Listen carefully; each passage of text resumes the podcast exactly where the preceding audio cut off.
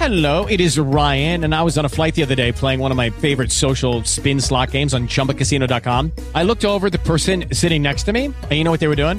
They were also playing Chumba Casino. Coincidence? I think not. Everybody's loving having fun with it. Chumba Casino is home to hundreds of casino style games that you can play for free anytime, anywhere, even at 30,000 feet. So sign up now at chumbacasino.com to claim your free welcome bonus. That's chumbacasino.com and live the Chumba life. No purchase necessary. Group. Void were prohibited by law. See terms and conditions. 18 plus. Hello, it is Ryan, and we could all use an extra bright spot in our day, couldn't we? Just to make up for things like sitting in traffic, doing the dishes, counting your steps, you know, all the mundane stuff. That is why I'm such a big fan of Chumba Casino. Chumba Casino has all your favorite social casino style games that you can play for free anytime, anywhere with daily bonuses. That should brighten your day a little.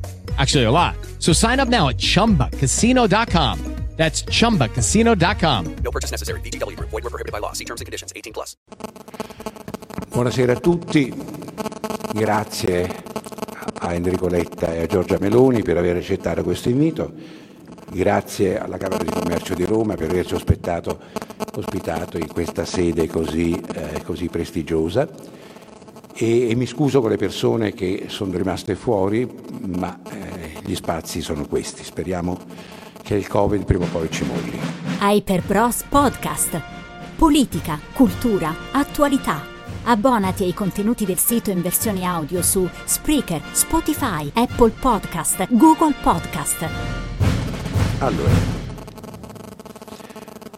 Enrico Letta e Giorgia Meloni sono, secondo me, a un punto direi di snodo importante della, della loro carriera.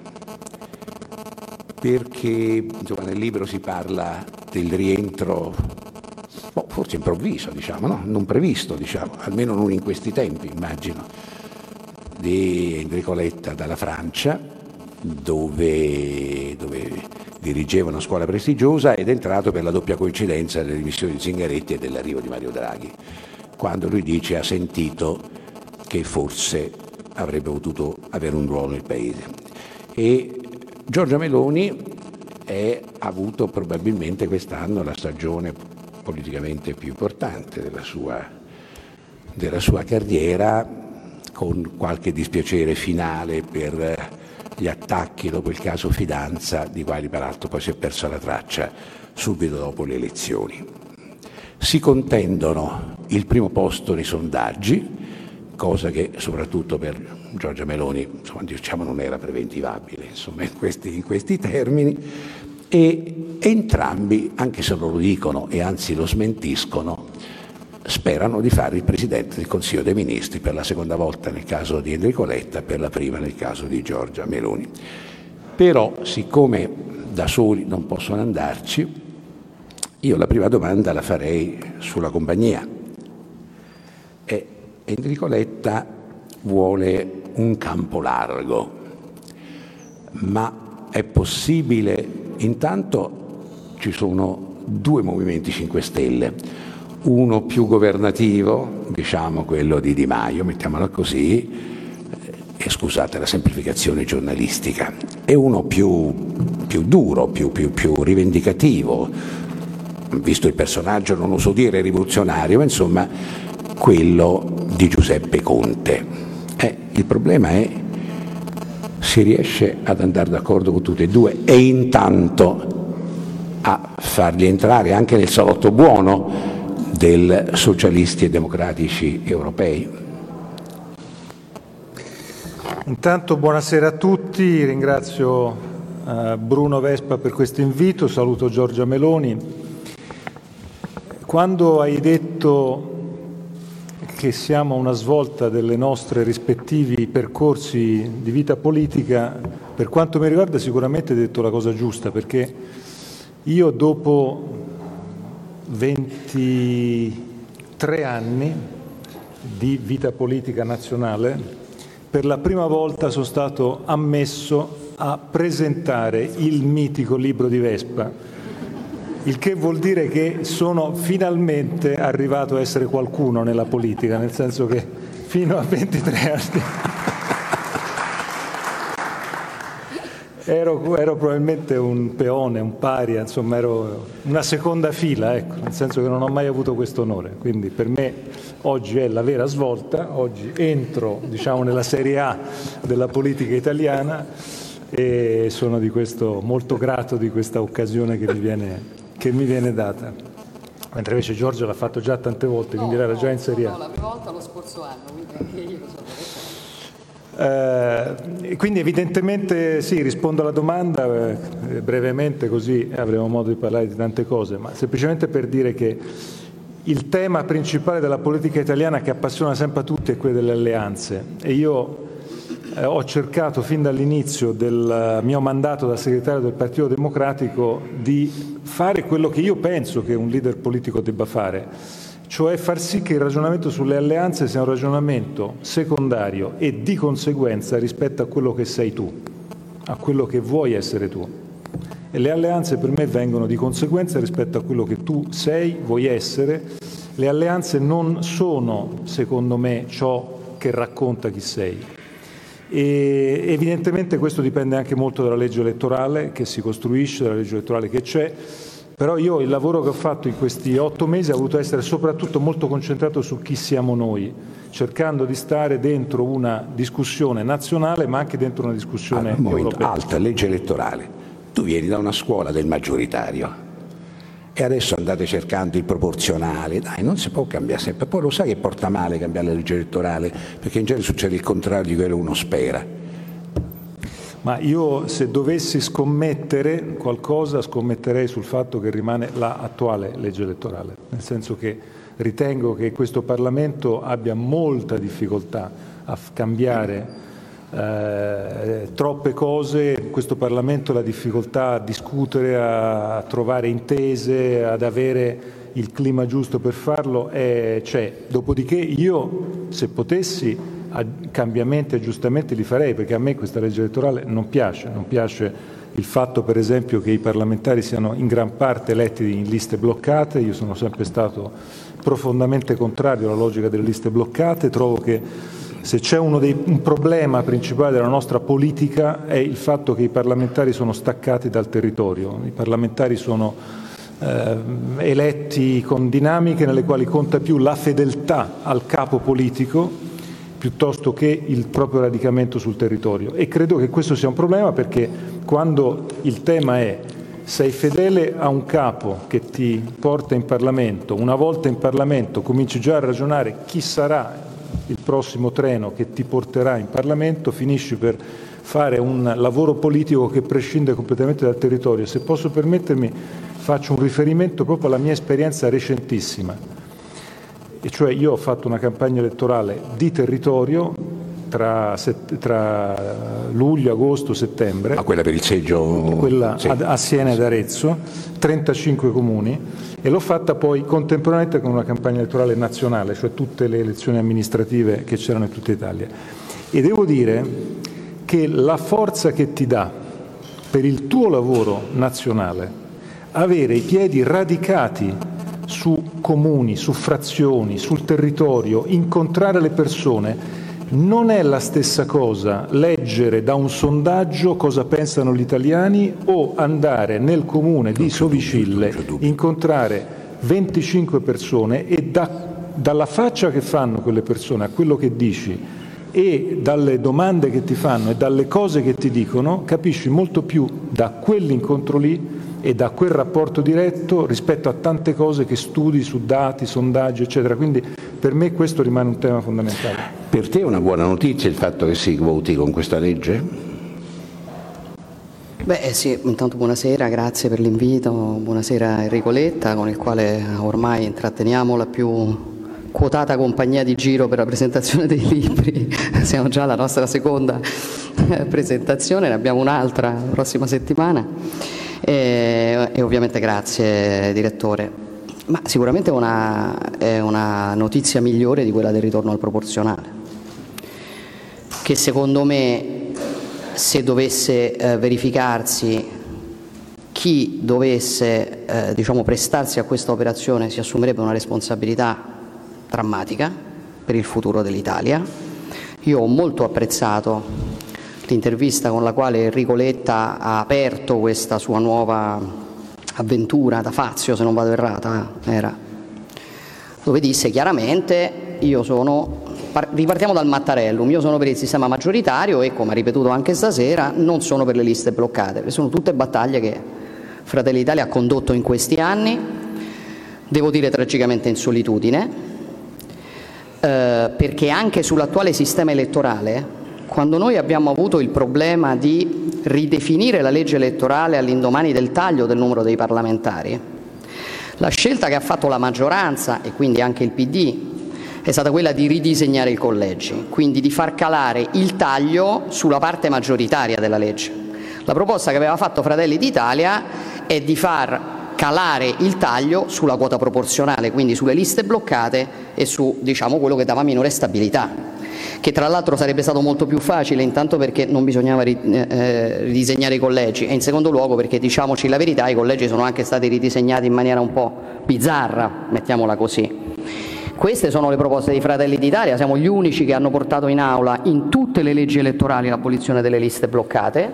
Si vuole fare con i collegi? Va bene, in alternativa sono comunque migliori le preferenze delle liste bloccate, esattamente per la ragione che dice Enrico perché un parlamentare che fa il parlamentare in quanto nominato dal segretario di partito ha solo e unicamente o comunque l'interesse prevalente a diciamo così, compiacere il segretario di partito, un parlamentare che si deve prendere i voti sul territorio ha l'interesse a compiacere i cittadini che rappresenta.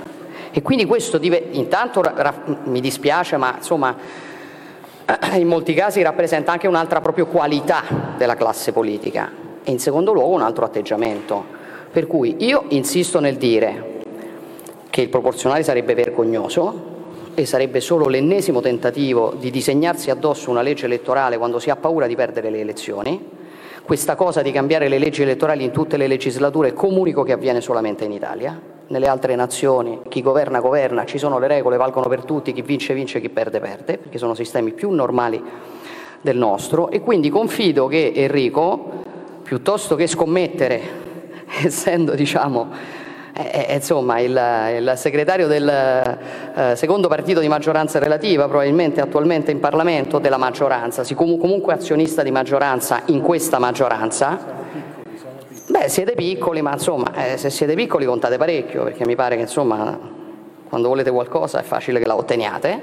Eh, in questo caso non ci venga, cioè, no, piuttosto che diciamo, scommettere, si assuma l'impegno di dire il proporzionale non passa, perché il centrodestra è contrario al proporzionale, noi siamo per il maggioritario, lo ha confermato l'ultimo vertice eh, eh, nella quale abbiamo, ci siamo incontrati eh, Forza Italia, Lega e Fratelli d'Italia, lo abbiamo messo nero su bianco, per cui se non ci sta il PD comunico ufficialmente no, che il proporzionale pare, non si non può fare. Non mi pare che Letta abbia accennato a forzature no, su questo, su questo tema, insomma. Piuttosto campo largo è un campo di sinistra, cioè Movimento 5 Stelle e Leu, o possono anche entrarci, chiamiamoli adesso i centristi, perché insomma poi loro magari si offendono Calenda e Renzi se io li chiamo centristi, però insomma diciamo che non sono della sinistra dura e pura, ecco per usare un eufemismo. Ma la, la, fortuna che ho è quella di aver vissuto diverse stagioni politiche, poi ho interrotto e ho fatto altro, ma prima ho vissuto diverse stagioni politiche. Nel mio campo da gioco c'è una stagione che viene ricordata con nostalgia positivamente e una stagione che invece è ricordata meno positivamente. Quella ricordata con nostalgia è quella dell'Ulivo, quella ricordata meno positivamente è l'Unione. L'Unione fu quella del 2006, l'Ulivo è quello del 96, del 95-96. Qual è la differenza tra le due? è che l'Ulivo fu un'operazione nella quale ci furono sì gruppi dirigenti, ma fu soprattutto un'operazione di cittadini, i comitati Prodi, i comitati per l'Ulivo, ci fu una grande operazione sul territorio. L'Unione fu un'operazione di gruppi dirigenti, punto. Allora, io penso e lavoro perché si presenti il partito che dirigo con una coalizione le cui basi, le cui idee i cui confini sono costruiti in un dibattito dai cittadini e non da gruppi dirigenti. Ho lanciato questa idea delle agorà democratiche alle quali ci si iscrive www.agorademocratiche.it si possono iscrivere tutti coloro che stanno, diciamo, militano nel nostro campo da gioco e l'idea è che partecipi a questo processo di democrazia partecipativa, costruisca agorà, costruisca riunioni, tiri fuori proposte, tutti coloro che vogliono far parte di questo campo largo, con un punto al quale tengo molto, è che se io la racconto così, uno dice ma qual è il confine, voglio capire meglio. Cioè, tradotto, dico, si possono iscrivere anche Renzi e Calenda alle Agora Democratiche. Io ti dico sei nomi perché ho voluto, facendo la corte a queste sei personalità, eh, per settimane e settimane, alla fine convincendoli, ho voluto che ci fossero sei persone, sei volti che rappresentano diciamo, i volti di questa operazione di allargamento. E questi sei volti ti dicono già cosa penso di questo campo largo, perché questi sei volti sono tre donne e tre uomini che vengono da esperienze professionali da esperienze anche eh, di, di, eh, associative differenti e portano anche punti di vista politici differenti, perché questi sei volti, che secondo me sarebbero perfetti anche in un governo del dopo Draghi, sono da una parte eh, c'è una personalità come Carlo Cottarelli, da un'altra parte una personalità come Ellie Schlein, Monica Frassoni, eh, Anna Maria Furlan, l'ex segretario della CISL, Andrea Riccardi, il fondatore della comunità di Sant'Egidio, Gianrico Carofiglio, lo scrittore che tutti conoscete. Sono sei personalità che rappresentano l'idea di campo largo che io ho in testa, perché con loro e attorno a loro stiamo organizzando, siamo già a 180 Agorà che sono state organizzate in tutta Italia, hanno partecipato fino ad oggi 60.000 persone, io punto naturalmente ad andare avanti e questa idea è l'idea del campo largo. Vedi Bruno, se io facessi come fu fatto nel 2006 e nel 2000, in quel periodo lì, la riunione di tutti i gruppi dirigenti, di tutti i segretari, le firme, le firme dal notaio. Le firme dal notaio e tutto il resto, io credo che una cosa di questo genere non appassionerebbe nessuno. Viceversa, io cerco, ci riusciremo, non ci riusciremo, non lo so, ma cerco di fare una cosa che abbia i cittadini come protagonismo, anche per un altro motivo, perché la mia gioia per il risultato elettorale delle elezioni amministrative ultime è stata stemperata da un dato che io ho trovato particolarmente inquietante per uno come me che ama la politica e la democrazia, cioè un astensionismo assolutamente da allarme rosso. Spaventoso. Ed è un tema che dobbiamo porci tutti, perché se va a votare il 40, il 45, il 50% degli elettori in Francia alle elezioni regionali di, eh, della primavera scorsa ha votato il 30% degli elettori. Ok, round two. Name something that's not boring. A laundry? Ooh, a book club. Computer solitaire, huh? Ah, oh, sorry, we were looking for Chumba Casino. That's right. ChumbaCasino.com has over 100 casino style games. Join today and play for free for your chance to redeem some serious prizes. ChumbaCasino.com. No purchase necessary. Full prohibited by law. 18 plus terms and conditions apply. See website for details. Judy was boring. Hello. Then Judy discovered ChumbaCasino.com. It's my little escape. Now Judy's the life of the party. Oh, baby. Mama's bringing home the bacon. Whoa. Take it easy, Judy. The Chumba life is for everybody. So go to ChumbaCasino.com and play over 100 casino style games. Join today and play for free for your chance to redeem some serious prizes. ChumbaCasino.com. No purchase necessary. Void where prohibited by law. 18 plus terms and conditions apply. See website for details. Eh, io credo che dobbiamo porci il problema co- della salute della nostra democrazia. È una democrazia nella quale negli ultimi dieci anni si sono succeduti sette governi diversi, negli ultimi tre anni si sono succeduti tre governi con tre maggioranze diverse, in cui vanno a votare il 40, il 45 e il 50% degli elettori, è secondo me una democrazia rispetto alla quale dobbiamo porci seriamente il problema e lavorare coi cittadini e cercare di evitare che tutto sia deciso a livello centrale e che tutto sia semplicemente impostato dentro le stanze, tra virgolette, dei palazzi della politica, secondo me questo è un primo grandissimo impegno che dobbiamo metterci. Però non mi ha risposto se possono iscriversi anche i renziani Assolutamente, la risposta è sì, no, la risposta è sì. Eh, ci sono eh, persone o personalità che stanno partecipando a questo processo, che, rap- che stanno dentro le diverse anime di un centrosinistra largo e, e ovviamente, ripeto, il campo è aperto, ci si iscrive, si deve eh, sottoscrivere una carta dei valori e si deve versare un euro perché la piattaforma digitale che abbiamo preso per fare questa operazione è la stessa piattaforma digitale del comune di Barcellona che si chiama Desidim, che è forse la più grande esperienza di democrazia partecipativa che è stata fatta negli anni scorsi e che è quella che usa la Commissione europea per l'attuale conferenza sul futuro dell'Europa, che è un'operazione anche qui di partecipazione che si sta facendo a livello europeo. Dico tutte queste cose perché io sono eh, non favorevole alla democrazia diretta, ma penso che la democrazia rappresentativa come è oggi, se non cerchiamo di metterci dentro qualcosa che la renda più attrattiva, rischia di aumentare questo tasso di astensione che oggi è un elemento molto preoccupante. E veniamo al centrodestra. Avete fatto la grande reunion a Villa Grande con il Cavaliere, poi però tu ti sei vista con, con Salvini, il Cavaliere fa altre cose, ma non è che ognuno poi alla fine vi vedete e poi ognuno gioca la sua partita? Direttore, io rispondo a questa domanda mm, svariate volte al giorno.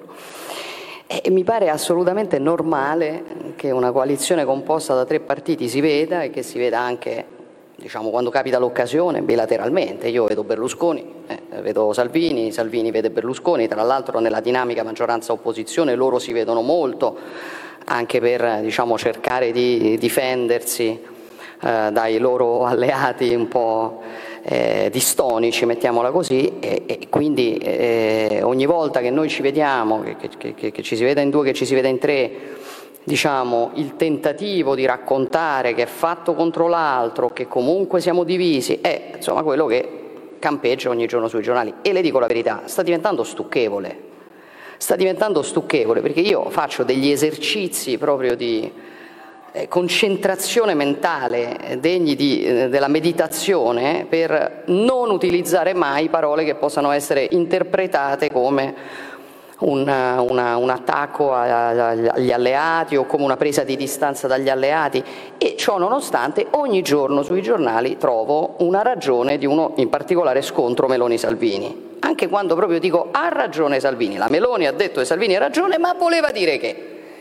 Guardi che noi stiamo insieme per scelta e mica ci costringe il medico. Cioè siamo insieme, tra l'altro, differentemente da quello che accade nell'altro campo, no? dove spesso si dice noi dobbiamo stare insieme. Io ricordo una dichiarazione che mi colpì molto di Matteo Renzi che diceva l'idea di allearmi con il Movimento 5 Stelle ancora mi viene il volta stomaco, però era necessario per impedire al centrodestra di. Cioè, quello è l'orizzonte di chi sta insieme forzatamente, perché ha diciamo, un avversario che deve battere e non vuole battere quell'avversario, non ce la fa battere quell'avversario da solo. Noi siamo insieme perché la nostra visione è sostanzialmente compatibile con tutte le sfumature che noi possiamo avere e anche con tutte le differenze caratteriali che possiamo avere, come accade in qualsiasi bra- eh, buona famiglia, alla fine a me pare che sulle scelte fondamentali il centrodestra sempre compatto si presenti. Cioè, ho fatto l'ultima campagna delle amministrative dove tutti i giorni si parlava delle divisioni del centrodestra e si fingeva di non vedere che noi avevamo un unico candidato su tutto il territorio nazionale e la coalizione nostra avversaria ne aveva mediamente tre. Qual era delle due quella più divisa? A mio avviso quella del centrosinistra, perché lo raccontavano i candidati. Nel nostro campo no, ci abbiamo messo troppo, sì, ma sempre un candidato unico avevamo. Dopodiché questo è eh, un elemento che interessa particolarmente Fratelli d'Italia perché come lei sa noi non abbiamo un piano B nelle alleanze, noi abbiamo questa, questo eh, limite della monogamia, come posso dire. E quindi, non avendo un piano B, la nostra unica possibilità di andare al governo è con i nostri alleati del centrodestra. La possibilità che Fratelli d'Italia sa lei con il PD o col Movimento 5 Stelle non esiste, non c'è. Ma non è che non c'è per un fatto, voglio dire, di antipatia o...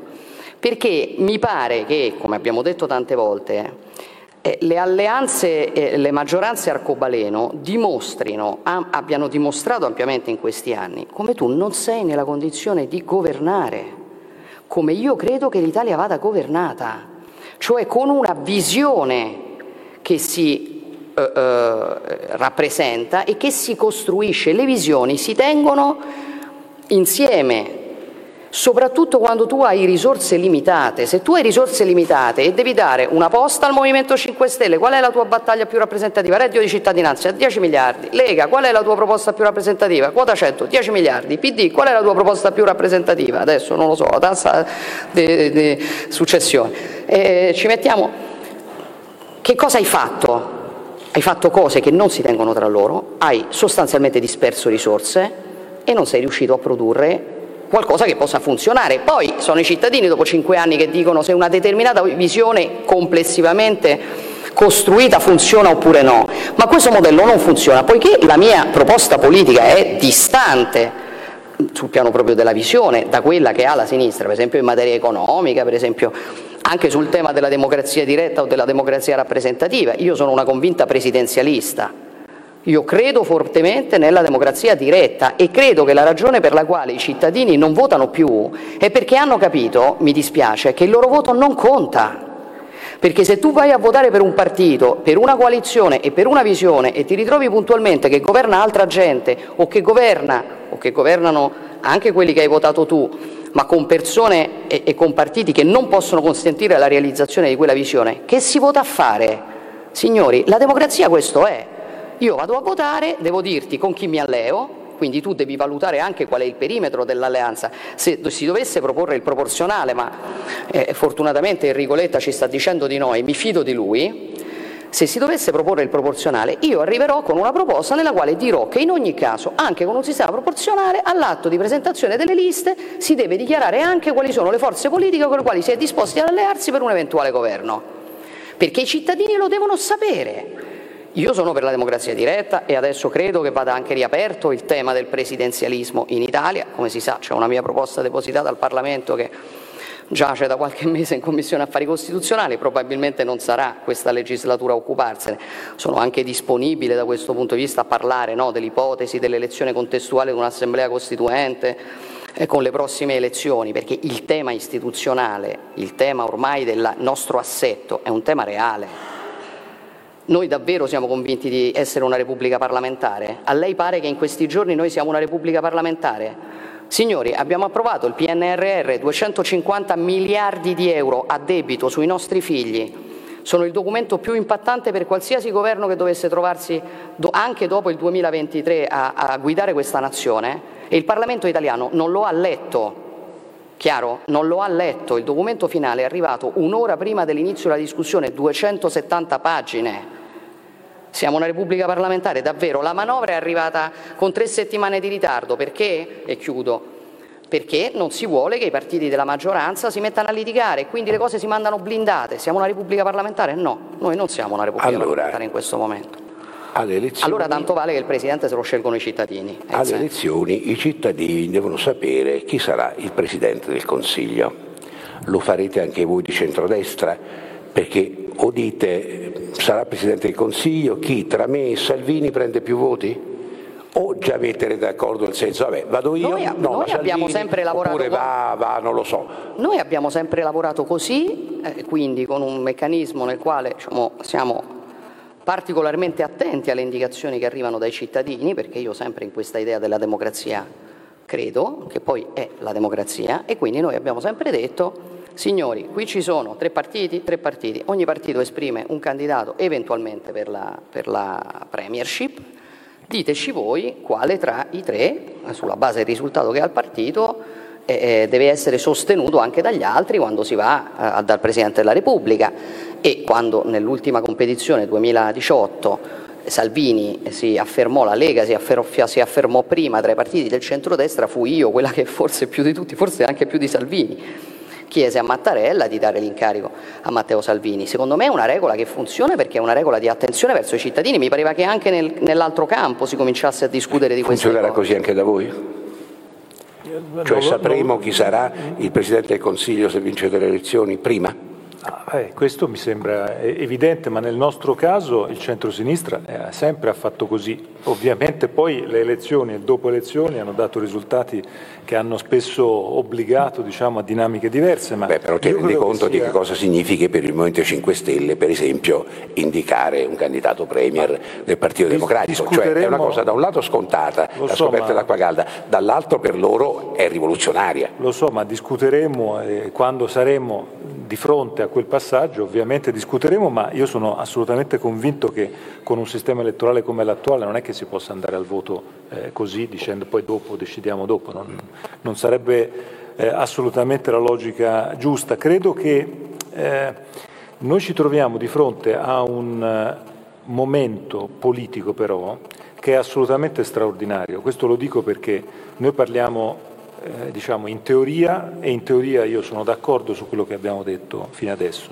Detto questo però io sono anche tra quelli che oggi dice meno male che Draghi c'è, meno male che c'è questo governo, meno male che c'è questa maggioranza, meno male che questa maggioranza sta facendo uscire l'Italia dalla situazione di difficoltà che c'è, meno male che il nostro Paese è governato così perché essendo governato così oggi è di tutti i Paesi europei il Paese che si trova nella situazione eh, migliore dal punto di vista dell'uscita dalla pandemia. Meno male che il nostro eh, governo oggi governa come sta facendo perché questo ci dà garanzie sulla modalità con cui quell'impegnativo documento a cui ha fatto riferimento Giorgia Meloni poco fa, il PNRR, trova secondo me un fatto di garanzia per tutti, il fatto che una personalità come Draghi sia quello che lo, sta, che lo ha elaborato, lo ha portato in Parlamento, lo ha approvato, lo ha negoziato con Bruxelles, così come anche la discussione che sta avvenendo in questi giorni. Io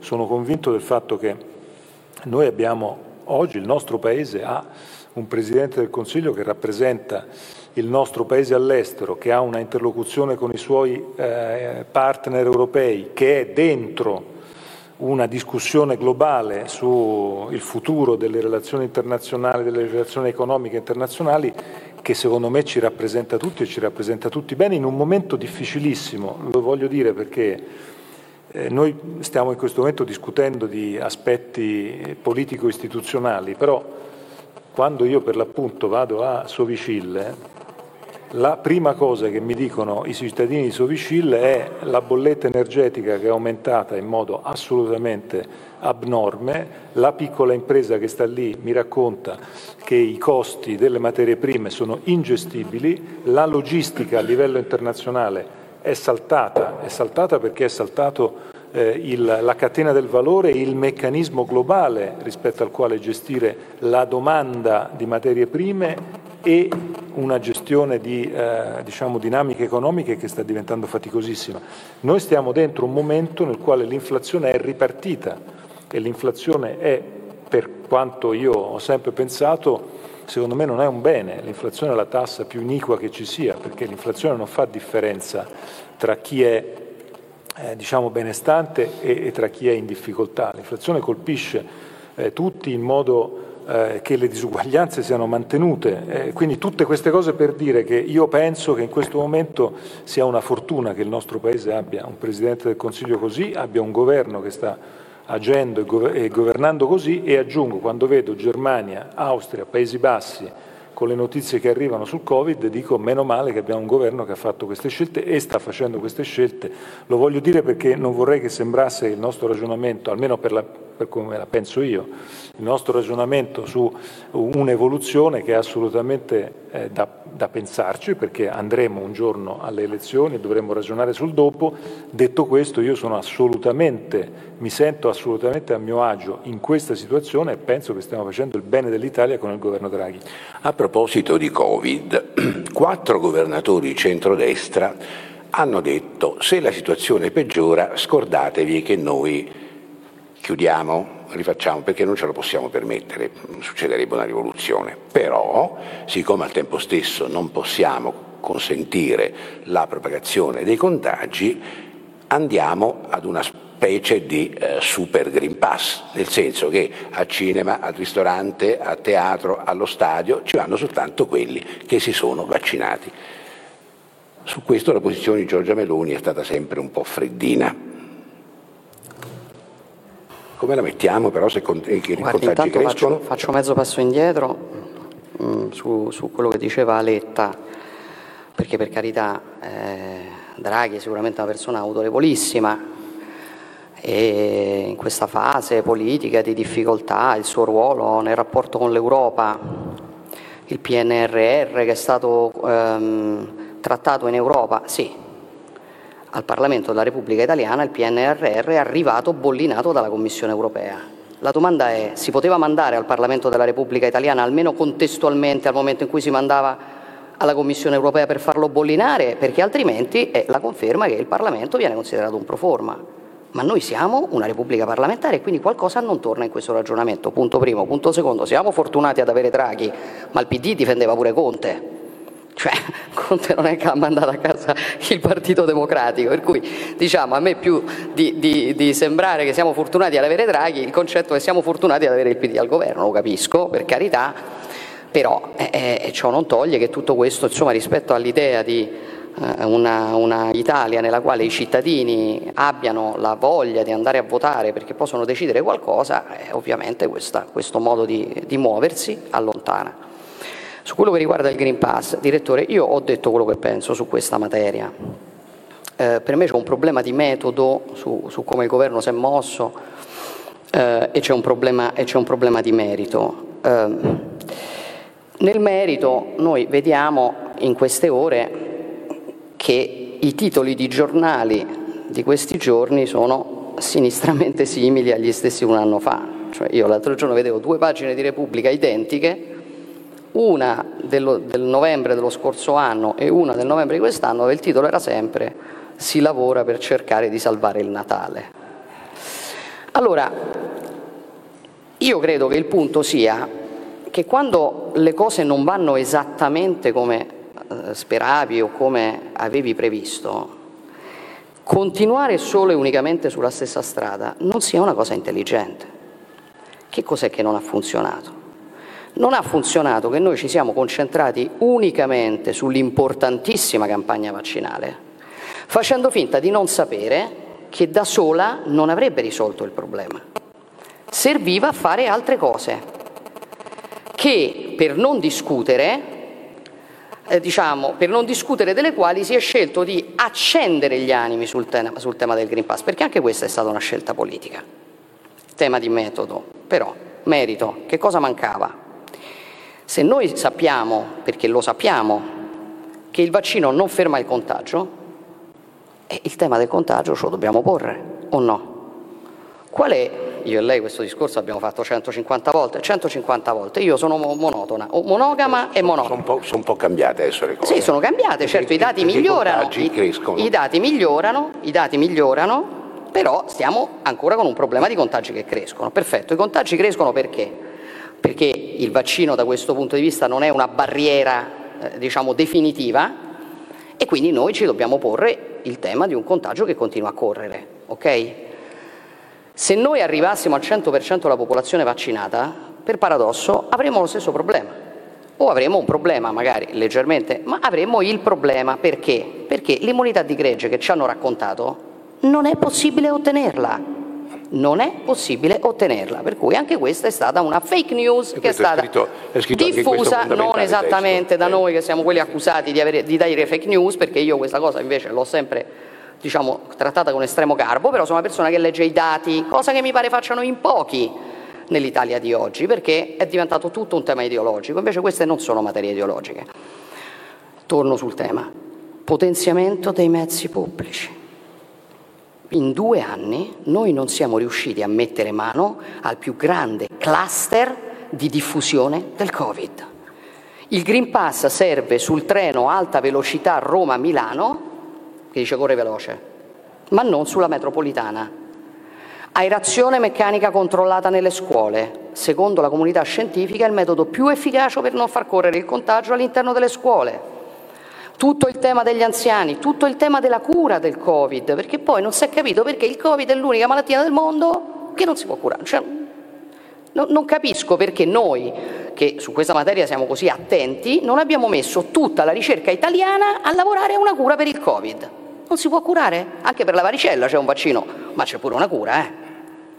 Io cioè, quest, su questi elementi avrei lavorato e lavorerei oggi a maggior ragione se ci rendiamo conto che, come era prevedibile, eh, poteva non essere risolutivo. Dopodiché, dicevo, questione di metodo. Adesso, io lei ricorderà quando ci fu l'approvazione del decreto Lorenzin sui vaccini, i 13 vaccini obbligatori. Ci furono le polemiche dei Novax, eccetera. Quanti erano i Novax? Lei se lo ricorda come un fenomeno preoccupante? No. Allora, dire che decine di migliaia di persone che scendono in piazza oggi sono Novax, forse una lettura un po' superficiale. Che cosa è accaduto? È accaduto che prima è stata fatta molta confusione sul tema dei vaccini e continua a essere fatta molta confusione sul tema dei vaccini, mi dispiace. Abbiamo detto copertura 98%, copertura 50%, AstraZeneca sotto i 55, AstraZeneca sopra i 60, il mix vaccinale fa bene, il mix vaccinale fa male, adesso ci dicono che Moderna sotto i 30 anni non va somministrato e la gente si è un po' preoccupata. Avuto, aveva bisogno, molte persone normali avevano bisogno di rassicurazioni. Invece di dare quelle rassicurazioni, noi abbiamo risposto dicendo se non ti vaccini non ti pago la terapia intensiva, sei un sorcio, ti chiudo dentro casa e ti pago l'abbonamento di Netflix. Si sono ovviamente estremizzate le posizioni.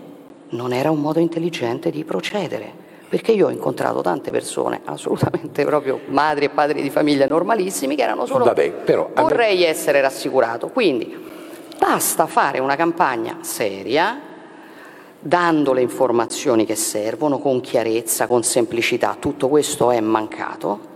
Come è mancata la trasparenza, io continuo a non capire perché il dato sul costo di una dose di vaccino, produzione, quanto costa produrre una dose di vaccino, quanto la paga l'Unione Europea, debba essere segretato. Perché è segretato? Non lo paghiamo con i soldi degli italiani e degli europei? E la trasparenza non aiuterebbe?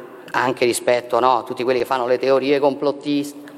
Trasparenza, serietà e fare le cose che sono mancate finora. Però arriviamo al, punto, eh no, arriviamo al punto, che cosa rispondiamo ai quattro governatori di centrodestra che dicono che piuttosto che chiudere tutto preferiamo fa ammettere a certe manifestazioni di vita comune solo chi è vaccinato? Io su questo non sono d'accordo non sono d'accordo diciamo, al lockdown, mettiamola così, al lockdown per i non vaccinati, banalmente perché anche questo non risolverà il problema.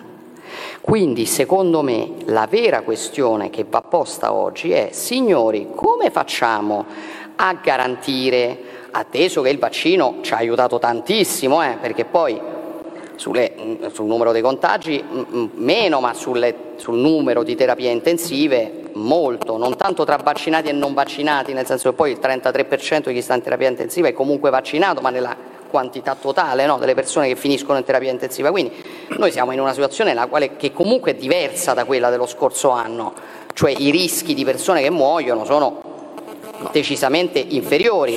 La fascia pri- prioritaria di quelli che eh, diciamo, manca vaccinare sono i giovanissimissimi e questo è un altro grande tema sul quale forse varrebbe la pena fare non un dibattito ideologico ma una riflessione serena, io lo dico da madre di una bambina di 5 anni che l'ha fatta vaccinare con tutto, con di tutto di più oltre le vaccinazioni che erano obbligatorie. Però delle domande me le faccio perché guardi il dato è semplice semplice. Sa qual è la letalità del covid tra i 0 e i 19 anni? 0,0 eh, meno inferiore a 0,01 che è esattamente lo stesso tasso di, di, cioè lo stesso, eh, eh, la stessa percentuale di rischio che, che si corre a morire colpite da un fulmine. Esattamente la stessa, eh? cioè, si trova questo, su, questo, Google. Siccome il, farm, il, il oh. vaccino ancora non viene approvato né dall'EMA né dall'AIFA. Eh, oh, però eh, quello è il tema, no? cioè, verso sì, quel tema si va. Ora, però eh, eh, temo che anche qui il, il dibattito sia diventato tutto ideologico. Possiamo occuparci di capire invece come si fa a non far correre il Covid, dove continua a correre da anni e anni senza che noi facciamo assolutamente niente? Enrico Letta, qual è la posizione del Partito Democratico su questa proposta di alcuni governatori di fare il doppio, il doppio livello? Ma i... Questo è un tema sul quale io sono rimasto abbastanza impressionato in questi mesi dal vedere le distanze così marcate tra le forze politiche, perché io non condivido quello che ha detto Giorgia Meloni adesso, non condivido qual è stato l'atteggiamento che le forze politiche di Fratelli d'Italia e in buona parte anche della Lega hanno tenuto su questo tema, per cui la mia riflessione su questa materia è un'altra. Quindi io lascio perdere, non mi metto a criticare quella che è stata eh, le argomentazioni che sono state poste, dico come la penso io, molto semplicemente, nel senso che io credo, e in questo sono rimasto, faccio l'unico commento, molto molto sorpreso dal fatto che la destra dovrebbe avere in mente l'idea che la sicurezza, l'ordine sono dei concetti importanti. Io ho sempre pensato che questo fosse e sentire invece che su un tema così importante come questo eh, la parola sicurezza, la parola ordine, la parola libertà siano le parole che noi stiamo portando avanti in una dinamica, ripeto, rispetto alla quale è stato lineare il nostro comportamento fin dall'inizio, prendendoci dei rischi, ma l'idea di dire il vaccino e l'estensione massima del vaccino, la campagna vaccinale è l'elemento centrale. Accanto a questo il Green Pass è l'altro elemento centrale, l'estensione del Green Pass è anch'esso un passaggio fondamentale. Terzo elemento, noi dobbiamo fare di tutto perché questa capacità che il nostro sistema ha avuto attraverso una linea molto rigorosa, che è stata molto criticata nei mesi scorsi, la critica su questa linea rigorosa, siamo stati additati come eh, quelli che fanno molto più di quanto sia necessario. Sono stati criticati il Ministro della Salute, il Presidente del Consiglio. Ogni volta che il governo cercava di fare qualcosa c'era la sua componente Lega o all'opposizione Fratelli d'Italia che dicevano sempre che bisognava fare di meno. Bisognava fare di meno. Oggi noi non siamo come la Germania, l'Austria e i Paesi Bassi. Siamo il paese europeo che è nella situazione migliore. Allora, però, Quindi fronte... io penso, eh, eh, per essere molto concreti, che siccome il tema della quarta ondata è un tema presente in tutta Europa e non è che uno è contento a gridare al lupo al lupo, è semplicemente noi dobbiamo sapere che se non si previene poi ci si trova in una situazione peggiore. Quindi io tutto ciò che va nella direzione di aumentare il rigore con il quale si gestisce questa vicenda, col quale si rende possibile a tutti coloro che sono vaccinati, hanno il Green Pass, il Super Green Pass e il Super, Super Green Pass, di fare tutto ciò che è possibile per ovviamente tenere la nostra economia aperta, tenere il nostro paese aperto, consentire che le cose accadano e garantire la libertà delle persone, per me questa è la linea fondamentale. Allora, facciamo un esempio molto concreto. Il governatore del Friuli Venezia Giulia dice noi tra una settimana andiamo in zona arancione, che significa ristoranti chiusi, cinema chiusi, eccetera. Io, governatore, voglio che al ristorante, al cinema e agli altri posti che sarebbero chiusi ci possano andare soltanto quelli vaccinati. D'accordo? Io personalmente sono su questa linea, sulla linea la più rigorosa che ci possa essere, perché ripeto, se non si fa così, noi nell'arco di qualche settimana torniamo in lockdown e se torniamo in lockdown, eh, poi dopo sarà troppo tardi per dire come stanno le cose. Io mi porto dietro un'esperienza che è quella dell'anno scorso, dove io ho vissuto fuori dall'Italia l'inizio della pandemia in Italia e fuori dall'Italia ci prendevano tutti in giro, perché questo era il punto, per l'accusa gli italiani sono melodrammatici, stanno aumentando tutta la cosa. Noi l'abbiamo presa al, subito, gli altri sono arrivati dopo, ma oggi se gli altri sono in questa condizione, se la Germania è in questa condizione, non è che noi possiamo pensare ma noi tanto siamo lontani, chi se ne frega. No, vuol dire che dobbiamo essere attenti e rigorosi. E dico questo senza avere nessuna voglia di dirlo, io vorrei che fosse l'opposto, che fossimo completamente fuori. Penso però che noi non potremo permetterci un disastro sanitario e un disastro economico nuovo, perché quello che abbiamo sperimentato in quest'anno e mezzo credo sia più che sufficiente. Giorgia Meloni, resta il parere contrario anche appunto nel caso che si debbano tornare a chiudere ristoranti, cinema e... Allora guardi, intanto faccio mezzo passo indietro perché eh, diciamo, la, la mistificazione non mi piace. Noi non abbiamo mai chiesto di fare di meno, noi abbiamo chiesto, e io sto chiedendo stasera, di fare di più e di fare meglio e di fare cose che era più difficile fare rispetto a chiudere i ristoranti alle ore 18, come è stato fatto per due anni, perché tentavamo di spiegare, scusate, ci fate capire se tra il ristorante e la metropolitana stracolma, secondo voi è più facile che le persone sia, diciamo, si, si, contagino quando sono con una sedia e possono stare distanziate piuttosto che dentro la metropolitana? E tutti ci dicevano no, che il governo stava facendo le cose giuste e infatti arrivavamo al lockdown. Per esempio, eh, abbiamo chiesto questo, abbiamo parlato di una soluzione seria sulle scuole che mi si consenta non erano i banchi a rotelle con i quali tecnicamente ti sposti pure meglio per avvicinarti a un altro rispetto al banco che sta fermo, no?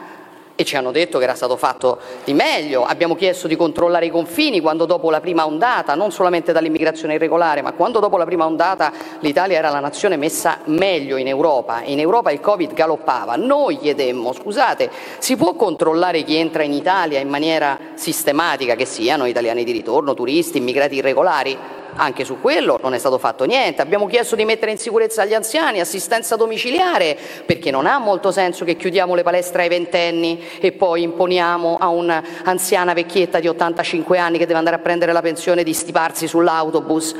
Vi sembrano proposte deliranti? Vi sembra che abbiamo chiesto di fare di meno? Come si fa a dire che abbiamo chiesto di fare di meno? Signori, le nostre proposte sono agli atti.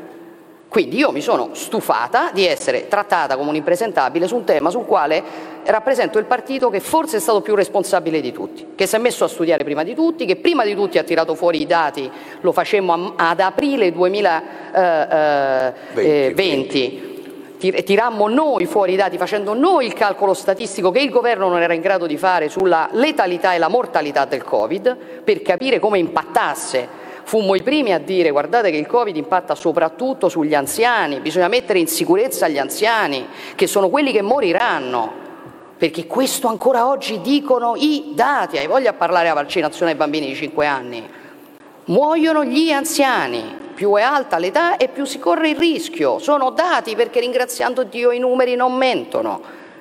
Questo è stato l'atteggiamento di Fratelli d'Italia durante la pandemia e sono diciamo, un po' stanca che si racconti un'altra storia anche eh, di fronte a me perché è, di, è un po' difficile farlo. Dopodiché, ah, insisto, ma quando è stato attivato il Green Pass in Italia, ricordiamoci, il Green Pass in Italia è stato attivato con una procedura che non è stata utilizzata da nessun'altra parte al mondo.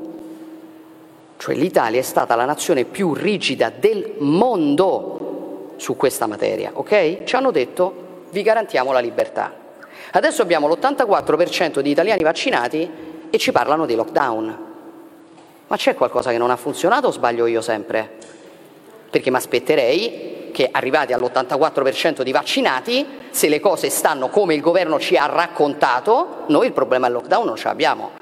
Se invece abbiamo il problema del lockdown, signori, forse, come io tento di spiegare sommessamente, senza essere un impresentabile Novax da mesi, dobbiamo occuparci anche di altri problemi che stiamo totalmente eh, che non stiamo minimamente considerando e che stanno rifacendo salire il contagio e che quindi ci riporteranno ai colori delle regioni e che quindi ci riporteranno ai rischi delle chiusure siccome per me le chiusure sono il peggio del peggio, io dico non lo risolviamo così, arriviamo al 90% di vaccinazione, avremo comunque il problema, l'abbiamo capito o non l'abbiamo capito? Perché questo ci dice la storia, questo ci dice quello che sta accadendo nelle altre nazioni, questo ci dicono in tutto il mondo. Il contagio continua a correre, ci sono le varianti, siamo in un mondo globalizzato, abbiamo un problema. Il vaccino, ripeto, non è una, non è una barriera definitiva sul contagio e quindi noi abbiamo cioè, mi pare di capire che anche se, se il contagio aumentassero e le ipotetiche zone arancioni fossero attivate non bisognerebbe chiudere niente in fondo. Secondo, Perché... Io ho sempre detto, allora secondo me la questione è anche lì delle chiusure. Lo Stato deve assumersi le sue responsabilità. Quando noi abbiamo chiuso, non è che abbiamo, al netto del lockdown, eh, che chiaramente era una scelta radicale, vabbè, e ci stava quando è stata fatta, io l'ho condivisa, però per tutto il resto noi diciamo, abbiamo fatto delle cose un po' curiose, no? Cioè, chiudiamo i ristoranti, indipendentemente dalla capienza, indipendentemente dallo spazio, indipendentemente dal fatto che hai uno spazio all'aperto, no? Cioè cose oggettivamente. Poi dopo due anni è uscito che il contagio all'aperto, infatti all'aperto adesso si può girare senza mascherine perché il contagio all'aperto non corre. Ora, sempre, noi abbiamo sempre proposto lo Stato si assuma la responsabilità di dare protocolli rigidi di sicurezza, mio caro Enrico, perché il tema della sicurezza è un tema che, come sai, ci appassiona, di sicurezza, dopodiché chiaramente chi può rispettare quei protocolli deve essere messo nella condizione di lavorare, perché noi abbiamo un'economia che è comunque al collasso. Ci sono le situazioni, cioè noi per paradosso ci ritrovavamo durante i, tempi, i momenti delle chiusure che se tu avevi un ristorante 500 metri quadri lo dovevi tenere chiuso e poi su, i mini market erano stipati di gente aperti. Eh, scusate, ma che senso ha? Allora, protocolli che valgono per tutti, queste sono le regole sul distanziamento, queste sono le regole delle mascherine, queste sono le regole di sicurezza. Signori, chi le può rispettare tenga aperto. Mi sembrava una cosa più intelligente di fare le chiusure per settore di quelle che Conte definiva attività sacrificabili per lui, ma chi ci campa con quell'attività non la può sacrificare. Allora, Quirinale, il Campolargo, o comunque si chiamerà, sarà in grado di indicare un nome? Io l'ho detto e lo ripeto anche qui, eh, a costo di essere No, no, noioso. no, no, che si affronterà dopo, non dico, quale, quale nome, non dico quale nome. Ma nome. io, eh, e aggiungo anche un'altra cosa, il Presidente della Repubblica sempre dovrebbe essere, ma in questo caso ancora di più, in questo caso cioè in questa situazione storica che stiamo vivendo, con la vicenda della pandemia in corso, con il PNRR, con tutto quello che stiamo vivendo, il Presidente della Repubblica deve essere eletto con la più larga convergenza delle forze politiche. Io credo che questo sia il punto dal quale, almeno per quanto mi riguarda, parto, non è una particolare novità, non è una notizia quella che sto dando, ma è semplicemente un fatto di buonsenso. Quindi io non penso che bisogna andare a un eh, confronto nel quale siano, eh, si, si elegga il capo dello Stato voto-voto, penso che si debba eleggere il capo dello Stato con una larga convergenza e per questo motivo ritengo che sia fondamentale oggi che questa larga convergenza, almeno dentro la maggioranza, si esprima in Parlamento sulla legge di bilancio e che passata la legge di bilancio poi ci si metta a discutere sulla- sul Quirinale, ma con l'idea, lo ripeto, che il Presidente della Repubblica eh, Su questo- debba essere su- eletto con un largo convergenza. Su questo tema c'è stato anche un contatto di Berlusconi con, eh, con Enrico Letta, credo, per parlare di Quirinale? No, ah, forse era l'altro Letta, con Fusiletta, o con Fusiletta probabilmente. Come state messi voi lì su Quirinale? Allora, il Cavaliere ha detto, giustamente, io non vado a fare il candidato di bandiera, quindi credo che lui prudentemente voglia vedere come stanno le cose. Ma voi siete legati al patto Berlusconi al Quirinale? u- usque Guardi, ad non è lapidem? questione di patto, il centrodestra sicuramente ha le carte in regola in questa, in questa scadenza per dire la sua. E questo è un elemento che ci deve chiaramente responsabilizzare tutti quanti, perché sarebbe un peccato perdere questa occasione, che attenzione non è l'occasione di provare a eleggere eh, un Presidente della, Repubblica amico mio, no, cioè io diciamo, sono una persona che ha grande rispetto delle istituzioni e delle sue regole e mi pare che quello che sta mancando negli ultimi anni sia proprio questo, no? il rispetto per il valore delle istituzioni, per quello che rappresentano e per- soprattutto diciamo, per i cittadini e il rispetto delle regole. E quindi eh, se, se, eh, se lo chiede a me, per me l'obiettivo è quello di eleggere un Presidente della Repubblica che possa diciamo, essere amico soprattutto della Costituzione italiana, eh, sia lì per fare il suo lavoro, per farlo rispettare a tutti, senza diciamo, eh, forzature o senza amicizie particolari. Eh, Berlusconi, eh, Berlusconi sicuramente, eh, si figuri, io l'ho, candidato ed eletto alla presidenza del Consiglio, per cui sicuramente è un mio alleato, è una persona alla quale come si sa sono legato. L'elezione di Berlusconi eh, in questo quadro non è una cosa eh, diciamo, facilissima, lo sappiamo, insomma, Diciamo di nel senso i numeri bisogna vedere. Dopodiché ho visto che Berlusconi ha risposto, credo per primo, all'appello del segretario del PD per eh, trattare insieme, per parlare insieme del eh, prossimo Presidente della Repubblica, e quindi atteso che diciamo, secondo me il PD Berlusconi non lo vota, credo che questo significhi anche che Berlusconi sta facendo un passo indietro, così l'ho interpretato io, insomma, come il fatto che non sia più interessato a questa partita. In ogni caso per me rimane fondamentale che il centrodestra si muova compatto e che si muova compatto con senso di responsabilità per dare a questa nazione un Presidente della Repubblica che abbia rispetto della sovranità italiana. Allora, allo Stato l'unica persona che può prendere con larghezza i voti delle due parti è Draghi. Ammettiamo, non voglio impegnarvi sul nome, ammettiamo che Draghi vada. Intanto voi lo votereste Draghi? Guardi, non ho gli elementi per dirle. Non ho gli elementi, vabbè, questo sorpriamo. Ma ammettiamo che Draghi, a vostra insaputa, diventi Presidente della Repubblica. Va bene? Beh, più o meno come, a nostra come, insaputa è diventato anche ce lo, Presidente. Ce lo porteranno altri, ce lo porteranno altri, può succedere, è una delle tante cose, può succedere. Siccome c'è la tendenza a non andare subito alle elezioni anticipate, la domanda che vi faccio è, intanto questa la faccio a Enrico Letta perché fa parte dell'attuale maggioranza, è possibile continuare con un'altra persona con questa maggioranza in campagna elettorale?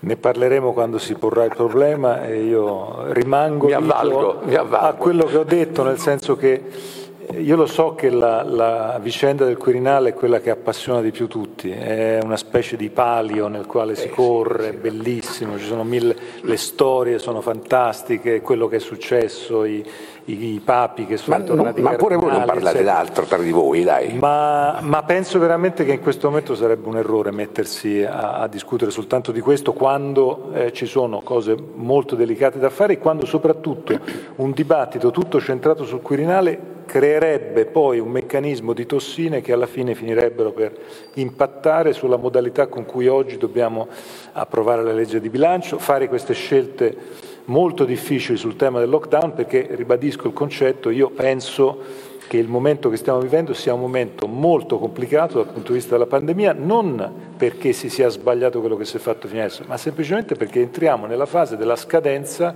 della campagna vaccinale. Io la settimana prossima farò il richiamo del vaccino perché semplicemente è passato un tempo come credo stia capitando a tutti noi, quindi il fatto di seguire questa vicenda e avere il massimo di rigore possibile è legato al fatto che siamo in una fase nella quale non si può assolutamente sbagliare. Credo che per Giorgia Meloni sia più facile rispondere invece a questa domanda perché sta all'opposizione, non fa parte della maggioranza. Gli faccio una, diciamo, una domanda non da leader politica ma da esperta di politica. Per arrivare alla fine della... premesso che eh, Giorgia Meloni vuole le elezioni subito, se Draghi andasse, rispondo io al posto suo, se Draghi andasse al, al Quirinale, eh, appunto, eh, questo è come quando Berlusconi, certe volte quando gli faccio le domande, mi verrebbe pure di sintetizzargli la risposta perché io gliela dico più rapida, la conosco e gliela dico più rapidamente. Allora, eh, si dovrebbe votare immediatamente, ammesso però che le altre forze decidano di andare alle, alla scadenza più o meno naturale della legislatura. Con quale governo potrebbe andare? Reggerebbe ancora la Lega e Forza Italia in questo governo? Questo da esperta e non, non da leader politico. Da osservatore, eh, lei, lei Vespa, Vespa è uomo di grande esperienza, diciamo così. Eh, io do per scontato che si tenti di fare un altro governo nel caso in cui Draghi dovesse andare al Quirinale.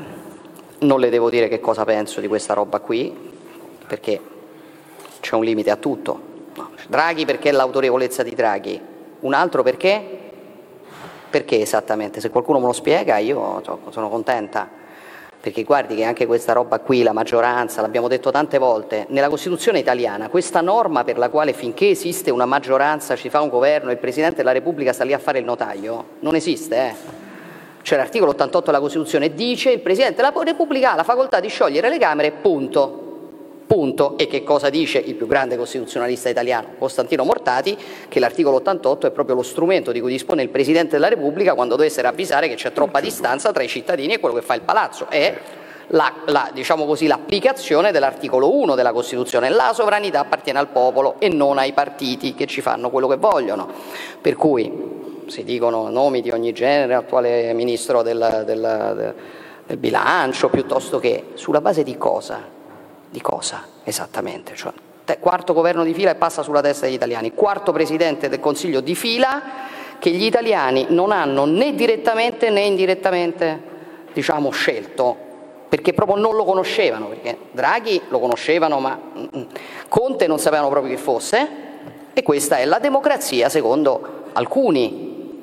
È l'unico caso al mondo in cui questo accade, quindi secondo me eh, ci proveranno, sarebbe indegno, scusi se poi alla fine non ho fatto l'osservatore, ho fatto il politico, sarebbe sicuramente un governo che si troverebbe in difficoltà. Io credo che anche Draghi si, in si troverà in difficoltà se rimarrà la presidenza del Consiglio man mano che si avvicina alla campagna elettorale, perché è nelle cose che la litigiosità aumenti, eh. già oggi non mi pare che vadano proprio d'accordo, ma insomma man mano che chiaramente devi segnalare la tua eh, specificità, il rischio che la maggioranza aumenti nella litigiosità c'è, quindi non sarebbe facile già per Draghi, figuriamoci per uno che non ha la sua stessa Ultime domande. aura. Eh, sbaglio o visti i suoi rapporti con Draghi, lei la manovra se la fa per conto suo con lui, per la quota che la... Eh?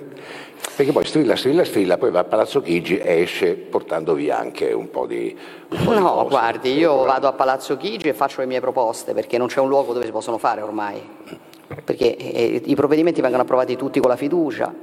E c'è anche questa cosa curiosa che sta accadendo, per cui i partiti di governo al governo fanno la maggioranza, poi vengono in Parlamento e fanno l'opposizione. C'è la quota famosa dell'opposizione, adesso la vogliono discutere loro perché non sono d'accordo con la manovra che ha fatto Draghi e quindi l'opposizione è come no, se non però esistesse. No, però non, non tutti, eh. ce n'è uno in particolare che è tuo alleato che fa così, ma non noi. Non ma insomma no, diciamo mi pare, governo, problema, mi pare, che questo problema ci sia, del resto la proposta che tu hai fatto e che io condivido perché è politica, come dicevi ieri alla Confesercenti, di dire vendiamoci a parlare con Draghi, i partiti della maggioranza per parlare della manovra, quello è un tentativo insomma, di dire la propria, presumo io, eh, nel senso che è politica, io sono d'accordo, hai fatto una cosa intelligente, l'avrei fatta anche io, ma questo problema c'è, per cui... Eh, no, prego, prego. No, no, no, vabbè, tanto per lei poi le cose sue da Draghi le ottiene. Insomma. No, non le ottengo, io vado a fare delle proposte, in alcuni casi ho ottenuto casi, delle vittorie politiche dai, perché le proposte così. sono sensate, cioè io mandai alla lettera a Draghi per dire è normale che mentre diamo